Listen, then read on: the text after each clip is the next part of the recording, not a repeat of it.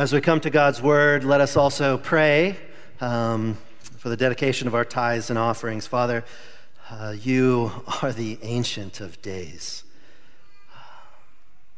uncontainable. Uh, Father, you are eternal, infinite, and also the one who comes and gives to us your creation. How amazing that is. So, Father, we realize that all things that we know, all things that we possess, all things that we have are because you have given them to us. And so we open our hands and give you praise. And we ask that you would teach us to be uh, a people who reflect such goodness, that we would be a giving people and a loving people, a generous people. So, Father, would you use our tithes and offerings in such a way to continue to show your glory? Um, through the ministry of your word here and throughout the world. Father, as we come to your word, teach us, reorientate our lives, help us to hear, to listen, to see, and to believe uh, the great promises that you've given to us through your word. Humble us and empower us uh, for what you've called us to today. And it's in Jesus' name that we pray. Amen. Our passage of scripture this morning is 1 John chapter 2, uh, beginning in verse 28. We'll read through chapter 3, verse 3. We began uh, with these verses last week. We saw that John was really calling us to stop and to behold the extravagant um, love of God, to see how great this love is that He makes us His children. And because God is our Father, we are at home with Him. He is the one in which and from which we live our lives. And today, John's going to take us further into this reality of being His children. He's actually going to take us into the future. Uh, indeed, we possess great privileges uh, now, today. Uh, but this is just a foretaste of what is to come. So John, 1 John chapter 2 beginning in verse 28. Hear the word of the Lord. And now, little children, abide in him, so that when he appears, we may have confidence and not shrink from him in shame at his coming. If you know that he is righteous, you may be sure that everyone who practices righteousness has been born of him. See what kind of love the Father has given to us that we should be called children of God, and so we are. The reason why the world does not know us is that it did not know him. Beloved, we are God's children now, and what we will be has not yet appeared. But we know that when he appears, we shall be like him, because we shall see him as he is. And everyone who thus hopes in him purifies himself as he is pure. And together, the grass withers and the flower falls, but the word of the Lord remains forever. Uh, last week, um, I said that there were two kinds of people in this world. If you remember, I said there are those who, as kids, loved parent teacher conferences, and those who are like me who absolutely uh, dreaded them. Uh, come to find out, I'm wrong. Uh, that's not the two type of people in the world because John tells us in this passage that there are two types of people in this world. Uh, but this is the clarification um, of who those people are. There are those who know God as Father, and there are those who do not know Him. He'll go on in verse 10 of this chapter to say, uh, to really uh, further clarify this, that, that there are those who are, are children of God and those who are children of the devil. And for him, for John, this is the reason why believers are not understood by the world. This is the reason why we experience various kinds of rejection and hatred. He says in the latter part of verse 1 the reason why the world does not know us is that it did not know Him. It did not know God as Father. And when John speaks of the world, he is, is speaking of the, the evil humanistic system that is hostile to God. Both Peter and the author of Hebrews says of the believers in Jesus, those who know God as Father, that we are aliens and strangers in this world. This world is not our home. Our home is a heavenly one. It is one in which we reside with God our Father. And yet, here we are living here and now, surrounded by the competing uh, priorities of the world a world that defines the good life in very different terms than the way in which God, God the Father says this is good for your life. In various places throughout this letter, as John writes, he speaks of what we might call the unholy trinity the world, the flesh, and the devil. And this unholy trinity, it is waging a war to reorientate our lives away from the Father. And for us, this is a great danger because while we are children of God because of the redemptive work of Christ, still in this life we are plagued by our sin.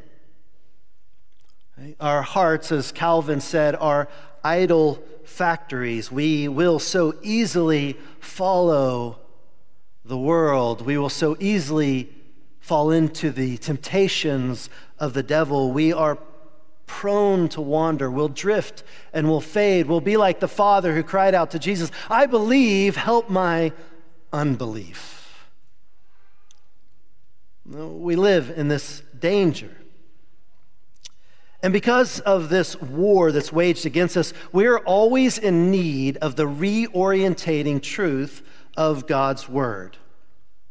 And the truth is, in His extravagant love, God, our Father, reorientates our lives. He gives us His Word, His promises, that we might see them, behold them, to reflect upon them, to, to grab a hold of them, to cast ourselves upon them, that our lives might be reorientated to Him. And in this passage, the Father reorientates our lives toward Him by giving us a vision of the future. He gives us a vision of the future, and it serves as an invitation for us to, to imagine further just how extravagant this love of the Father truly is. He says in verse 2 Beloved, we are God's children now and what we will be has not yet appeared. But we know that when he appears, we shall be like him because we shall see him as he is. We'll work through this verse. He says, now and not yet. He uses these words to emphasize the difference between our position and privilege and experience of God, being God's children now and that future consummation that will be true when Christ comes.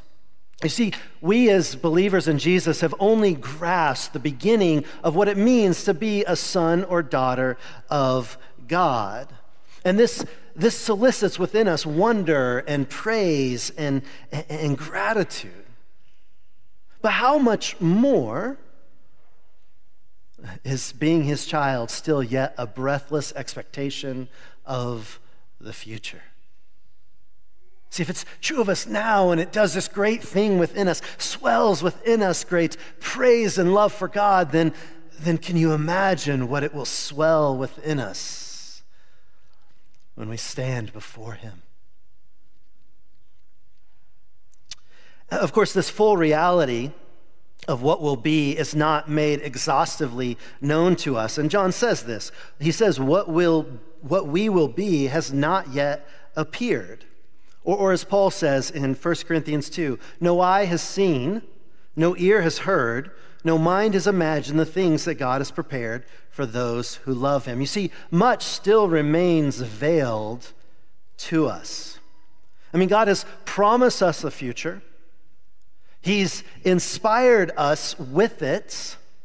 But we need to understand that His promise is not to be confused with an exhaustive revelation. We need to be careful when we think about the future not to wish that we had more than what God has already given to us because it leads us down a dangerous path in which we create um, an imaginary world that God has not said is the true one. Berkouwer, a theologian of some note, says this How often wish gives birth to a conviction that can only result in disappointment. You see, we need to understand that ultimately, as we think of the vision of God, we think of this future, the vision of God can only be known fully as we're in the vision itself. We can only know it when we live it fully. But that doesn't mean that it does not help us today, right? Because we, God has deemed it sufficient. We have all that we need from the Father. All that we need to have our lives reorientated, all that we need that we might be inspired to further love for God and further trust in His goodness and further hope in this future of His great appearing when He comes again. And when he speaks of this appearing, of course, we know from the context he's speaking of the second coming of Jesus. And this appearing, he uses these words appeared and appears. These are, uh, uh, this is a public display. It's something that is not veiled, it's not hidden, it's not something that's done in a corner, but it's, it's openly shown for all to see. Jesus said this in Matthew 24 Then will appear in heaven the sign of the Son of Man, and then all the tribes of the earth will mourn and they will see the Son of Man coming on the clouds of heaven with power and great glory. It will be open for all to see. At his ascension, the scripture says this And while they were gazing into heaven as he went, behold, two men stood by them in white robes and said, Men of Galilee, why do you stand looking in heaven? This Jesus who is taken up from you into heaven will come in the same way as you saw him go in heaven. It'll be open for all to see. Revelation chapter 1, verse 7 says, Behold, he is coming with the clouds, and every eye will see him, even those who pierced him, and all the tribes of the earth will wail on account of him. Even so, amen. See, at his appearing, all will be made clear. For those who do not know him, they will mourn because what they will see is the coming of a great judge. But for those who do know him, we will rejoice. Because what we will see is the coming of our great Savior. It will be open for all to see, and what we will be will be open for all to see. What we will be, as John tells us, is that we will be like him. We will be like the perfect Son of God. Think about that. That's remarkable. We'll be like Jesus. Now, when we speak of likeness, we speak of spiritual unity. And, and when I say spiritual, don't hear what I'm not saying. Don't hear immaterial, right? When we speak of being spiritual, we, we are speaking of being fully dominated by the Holy Spirit, like Jesus. You see, our likeness with Him is not one of essence, so that we somehow become equal with Christ. Our likeness is one of quality. It's one of quality, that we'll be like him in holiness. Uh, Paul says in 2 Corinthians 3 And we all, with unveiled face, beholding the glory of the Lord, are being transformed into the same image from one degree of glory to another. For this comes from the Lord, who is the Spirit. Ephesians 5:27 so that he might present the church to himself in splendor without spot or wrinkle or any such thing that she might be holy and without blemish. And Jude says this, now to him who is able to keep you from stumbling and to present you blameless before the presence of his glory with great joy. We'll be like him in holiness. But like I said, it's not to be immaterial. We'll also be like him in his bodily resurrection.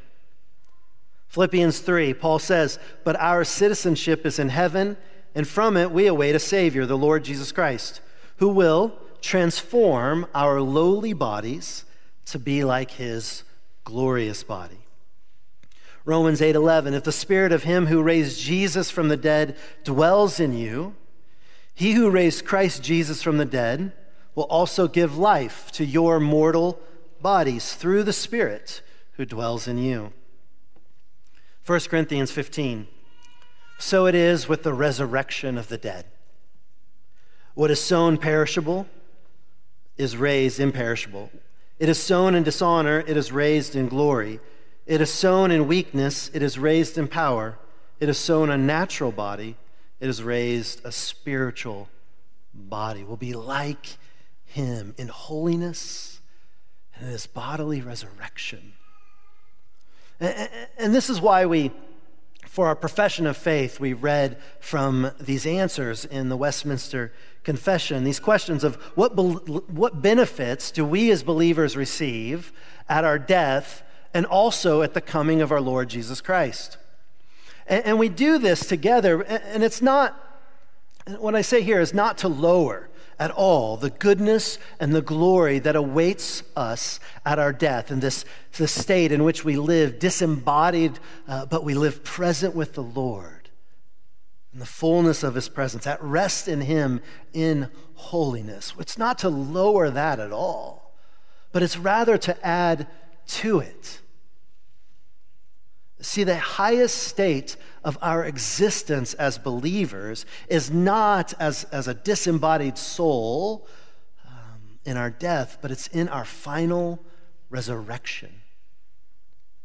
It's, it's, it's, it's being raised up bodily at his coming and the consummation of it his work. And in that resurrection, we are made to be like him in his resurrection.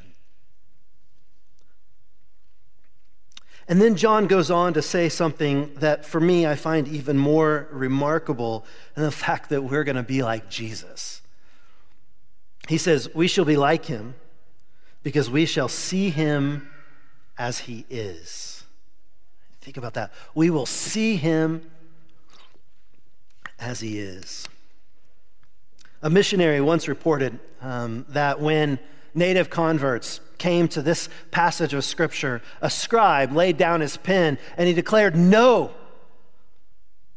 no, it is too much. Let us write, we shall kiss his feet. You see, we might, you know, throw shade at, at, the, at, the, at, at, the way he thought about his work as a scribe and biblical translation, but we have, we have to be impressed with the depth of his understanding of what John was saying. We will see him as he is. Can you imagine that? Throughout the course of history, Christians have wrote and spoken and longed for what is called the beatific vision, the blissful, happy vision of God in glory. Paul said in 1 Corinthians 13, he spoke of this vision of God. Now we see in a mirror dimly, but then face to face. Now I know in part, then shall I know fully, even as I have been fully known. In Revelation 22, the throne of God and the Lamb shall be in it, and his servants shall serve him. They shall see his face shall see him as he is. Now, part of the reason this is a remarkable thing is because it brings up a number of questions. and those questions first is Isn't God invisible? I mean, how is it that the natural can see the supernatural? And the second question is Doesn't Scripture tell us that no human can see God and live to tell about it? So, just briefly, first, so the first question of God's invisibility. John, uh, in his gospel, does say that no one has ever seen God. And he's going to say that in this letter in chapter 4, verse 12 as well. Um, Paul in 1 Timothy says that God is invisible. He alone has immortality. He dwells in unapproachable light, whom no one has ever seen or can see. So here's what we need to understand about God's invisibility His invisibility is an essential, eternal attribute. Right? God, as He is in Himself, and that's important language, as He is in Himself from all of eternity, is immortal, invisible. But this does not mean that God cannot be seen, but only that He in his sovereign and his gracious choice, chooses when and how and where and to whom he makes himself visible. You see, God cannot be seen by a creature in himself. God in himself cannot be seen by a creature because the creature's not God, but man can and does see God because God gives him the revelation. He makes himself visible to him. And so in Scripture, we have these, these visions of God in which man sees something of God. And these revelations are something we call theophanies. And, and that just means these visible manifestations of God to man. And we need to understand about a theophany is that they really are true, real visions of the Almighty. Right? They're, they're a real vision of the Almighty, but it is not a vision of God as He is in Himself. It, it, we don't see God as He sees Himself from all of eternity, if, if you will. Right? We see God as He's revealed himself in relationship to us. So, examples of some of these theophanies um, God manifested Moses, manifested himself to Moses at the burning bush in Exodus 3. At Sinai, Moses and Aaron, his sons, and, and 70 elders went up to the Mount of Sinai, and, and, and the scripture says they saw the God of Israel, they beheld God, and they ate and drank. There was a time when Aaron and Miriam opposed Moses and his leadership, and God came to them and defended Moses, saying that my servant beholds the form of the Lord. Gideon in Judges 6 saw Yahweh face to face. Samson's dad saw Yahweh, and he said, We shall surely die, for we have seen God. Isaiah was completely undone when he says, My eyes have seen the King, the Lord of hosts right? These theophanies, these visions, these manifestations of God. And of course, the supreme theophany is Jesus. The one that Scripture says is the radiance of the glory of God, the exact imprint of his nature. The one that John says of Jesus has made the Father known. In fact, Jesus himself said, If you have seen me, you have seen the Father. And so, to this first question, the Bible honestly isn't all that concerned to answer how it is that the natural can see the supernatural. The scriptures seem to be really happy to just leave us with this answer You see because God gives you sight. That's enough. You see because God gives you sight. That's why, and that's how. But the second question is the question the scriptures are especially focused upon answering whether we may see God and live to tell about it. The question is how is it that the impure can see the pure Son of God?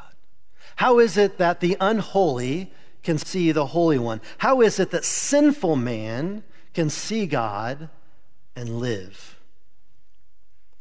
Hebrews says that without holiness, no one will see God.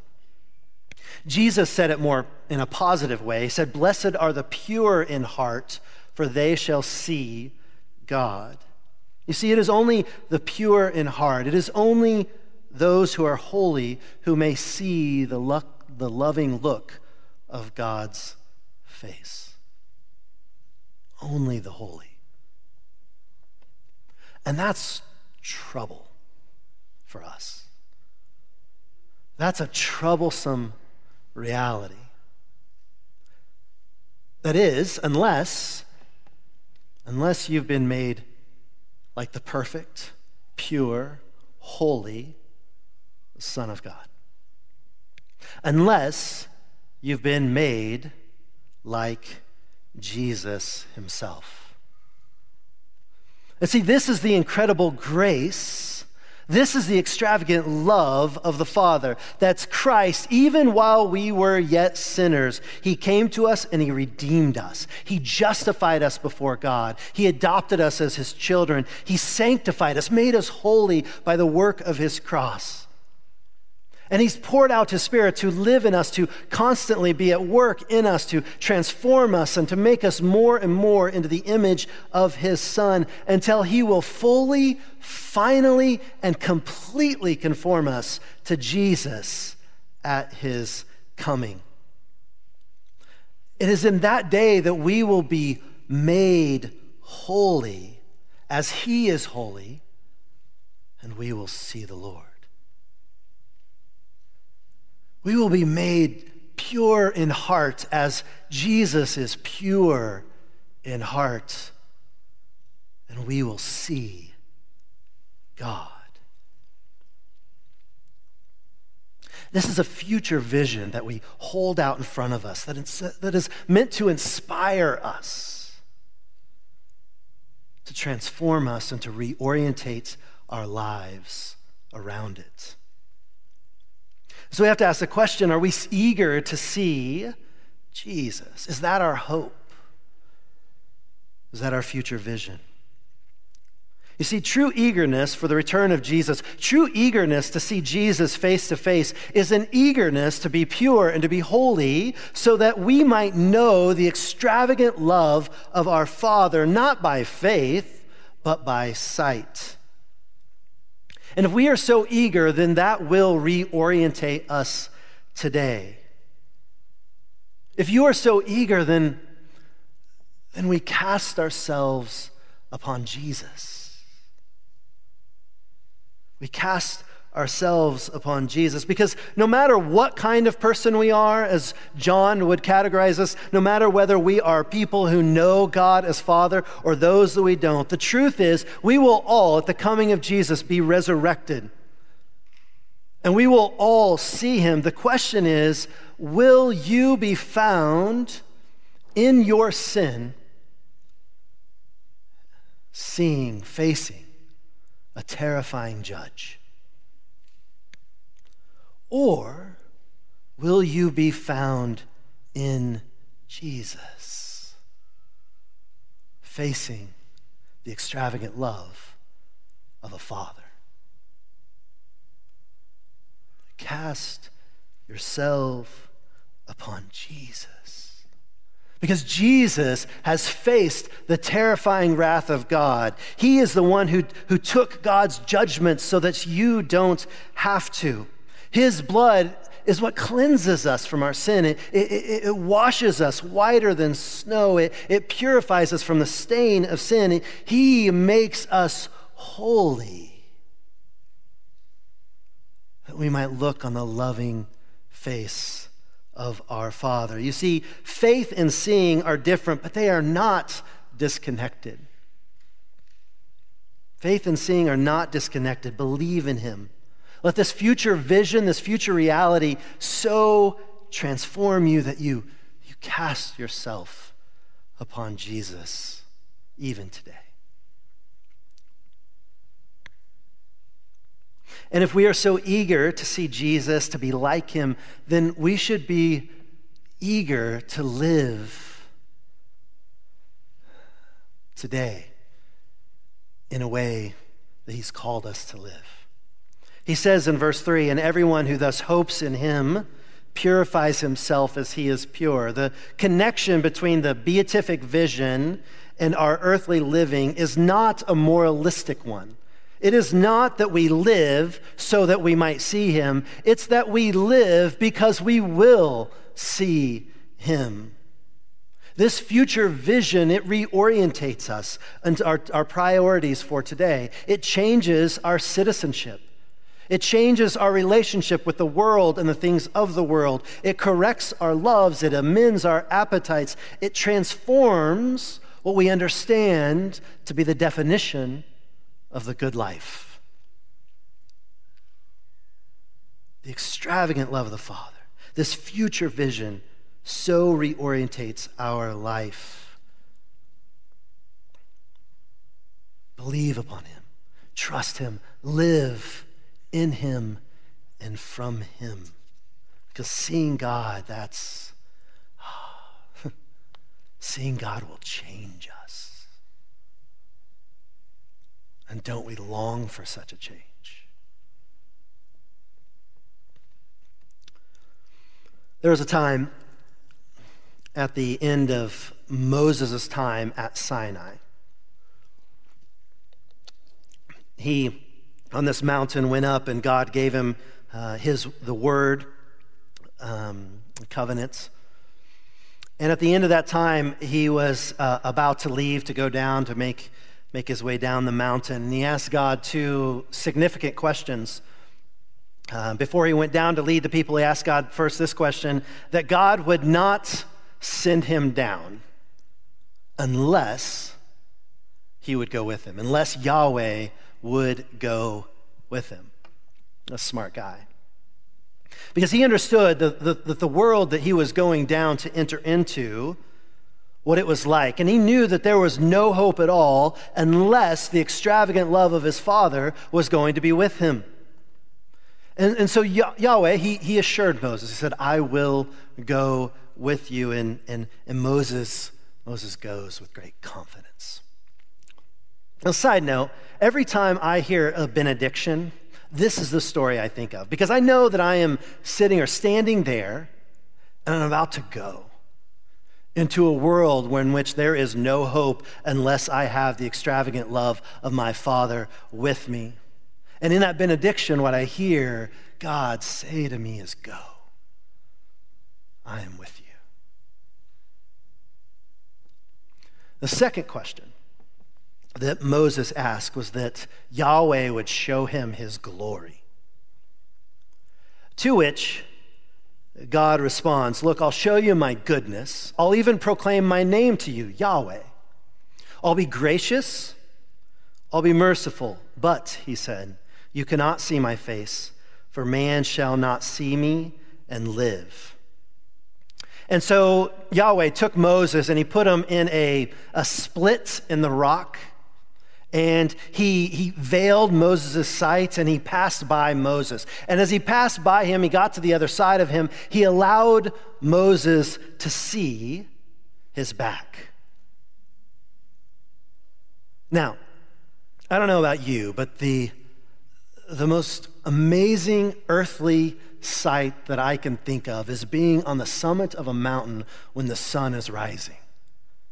For me, it's just breathtaking.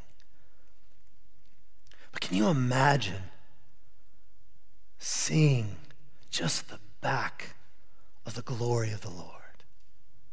Just how breathtaking that vision had to have been for Moses. And Moses makes his way down into the camp at the base of the mountain, and it says that the people were afraid to come near him. And the reason that they were afraid is because his, the skin of his face shone brightly. And it did so because he had been with God. What a picture! What a picture this is.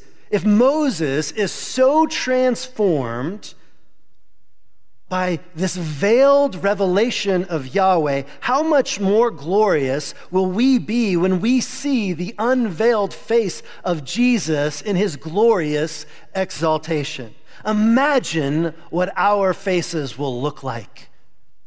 Imagine what we will be like. We'll be like Jesus in glory will shine like him. Now, Paul refers to this event in the life of Moses in 2 Corinthians chapter 3. And he makes an interesting comment. He says, he, as to why Moses put a veil over his face, why he covered um, the, the shine of his skin, if you will. And this is what he wrote. He said, Moses, who would put a veil over his face so that the Israelites might not gaze at the outcome of what was being brought to an end. They may not gaze at the outcome of what was being brought to an end. You see, Moses wore a veil so that Israel might not see the fading glory of his face. But for us, when Christ appears, we will have the eternal crown of unfading glory before the face of our Savior Jesus Christ. We will be like him. To bask in the glow of his goodness, his extravagant love for all of eternity. An unimaginable joy.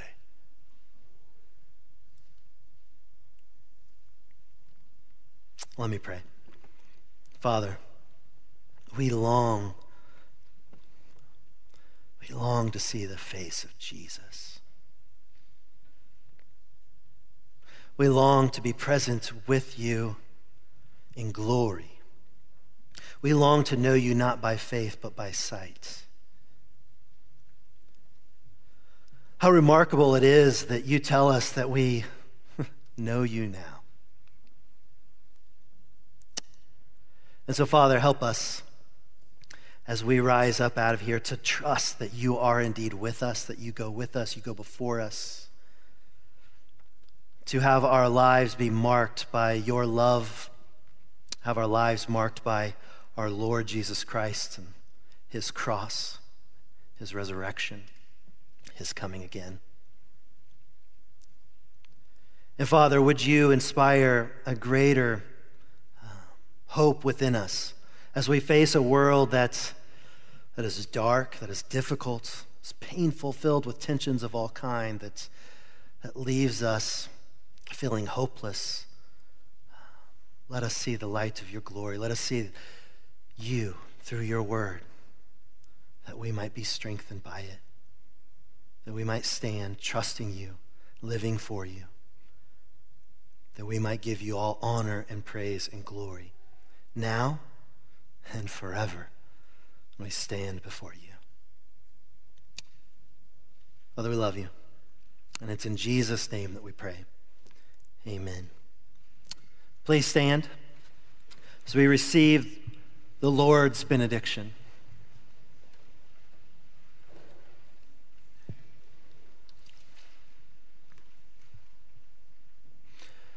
Now receive this. The Lord bless you and keep you.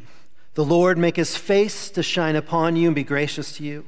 The Lord lift up his countenance upon you and give you peace.